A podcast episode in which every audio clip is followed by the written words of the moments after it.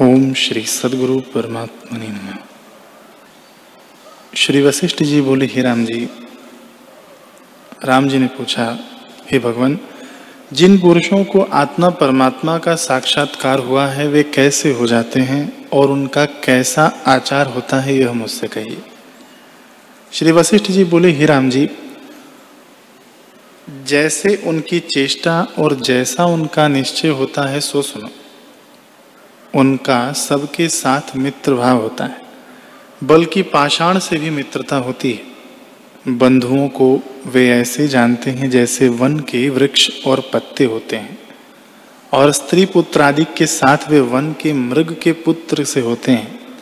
जैसे जंगली मृगों को संतान से स्नेह नहीं होता, वैसे ही वे पुत्र आदि में भी स्नेह नहीं करते। जैसे माता की पुत्र पर दया और ममता होती है, वैसे ही वे सब पर दया करते हैं। और निश्चय में उदासीन रहते हैं।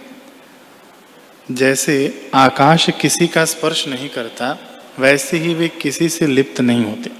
आपदा उनको परम सुख है। जितने जगत में रस हैं, वे उनको विरस हो जाते हैं। वे न किसी में राग करते हैं, न किसी से द्वेष। वे तृष्णा करते भी दिखते हैं, परंतु हृदय से जड़ और पत्थर किनाई होते हैं।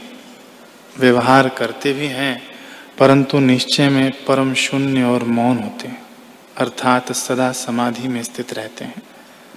वे सब कर्म करते दिखते हैं, सो इस प्रकार करते हैं कि सब उनकी स्तुति करते हैं। वे यत्न से रहित सब कर्मों का आरंभ करते हैं, परंतु निश्चय से सदा अपने को अकर्ता मानते हैं।